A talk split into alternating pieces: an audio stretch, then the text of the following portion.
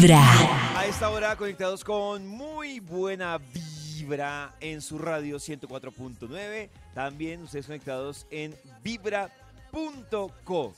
Y a esta hora vamos a revisar algo interesante que se llama expectativa versus realidad. Y les voy a decir por Ay, qué. Resulta ¿Por que qué?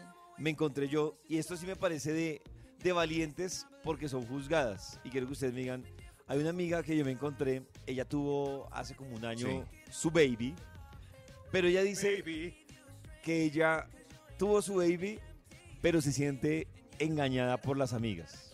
Dice, dice la ¿Por la maternidad? Oh. Sí, ella dice que... Seguramente le dijeron, no, pues es difícil, pero es muy hermoso, es lo más lindo. Dice será ella que cuando le hablaban de maternidad a las amigas, le hablaban de un mundo perfecto y que ella hubiera valorado que le hubieran hablado de temas importantes como la no dormida, Ay, de pero David, vega. súper importantes. oh. No, no, Maxito, es lo que ella dice, del cuidado, porque Sí. yo no tengo hijos, entonces tampoco sé No, pero, realmente cómo no. funciona eso.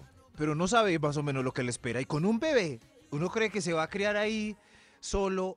Y, y estábamos comparándolo con ese comercialito de que le da un pico en la nalga al bebé de, de- de los pañales.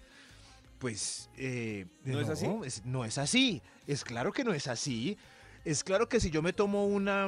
eh, eh, yo me acuerdo que en un comercial salía J Balvin al final de tomarse uno ese antiguayabeico.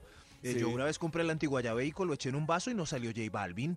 Sí, Pero Maxito, O sea, ¿sabe yo no, qué creo? sí. No, yo creo que ella se refería más a que, como dice Nata, le decían, uy, eso es muy duro, pero es que es impresionante el amor. O sea, como El que... amor hace que todo valga la pena. no sé qué. Exactamente. Minimizan lo, lo que es difícil. Y lo que es difícil es Sí. bien difícil.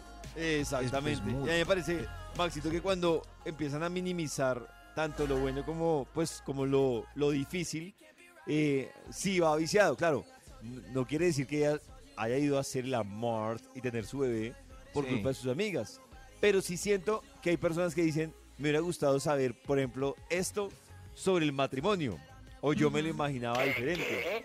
O tenía Claro, otra por ejemplo, que te digan como los primeros tres meses vas a dormir dos horas, trata de dormir cuando el bebé duerma, eh, Oh. fortalece la relación con tu pareja porque se puede desgastar, tal vez no vas a tener Exacto. ganas de tener sexo, tal vez vas a sangrar durante Es que- un tiempo, o sea, no tantas cosas. Analizando yo lo que ustedes dicen, el culpable de las falsas expectativas es la publicidad. Por ejemplo, También, claro. en la tanda de comercial. sí. En la tanda de comerciales se ven los niños lindos, Sí. se ve Sin pataletas. se ve la gente que compra un Los carro, por ejemplo. Como, venga, que le financiamos el carro. sin Y- ojeras. Es un señor manejando un carro, pero sin los problemas de las cuotas. cosas así. Exacto. Eso. Es la publicidad la que nos genera falsas expectativas.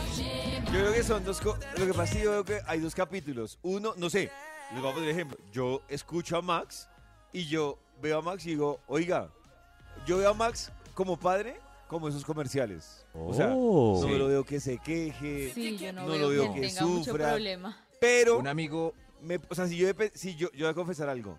Si mi decisión de tener un hijo dependiera de cómo veo a Max, yo creo que ya tendría una. 20 hijos. Ya tendría 20 hijos. Lo que pasa, un amigo en Oh. Bogotá eh, con la esposa y ya con, con su niño de tres años me dijo, cuando me lo encontré, me dijo, yo tuve un hijo por culpa tuya, porque te veías sabroso y nosotros quisimos. Y yo, ¿y ahora cómo les va? Súper, está maravillado, está Ay, feliz. Escuchar Lo en las juro. Uno Por el fotos, todo depende de cómo se preparen las cosas.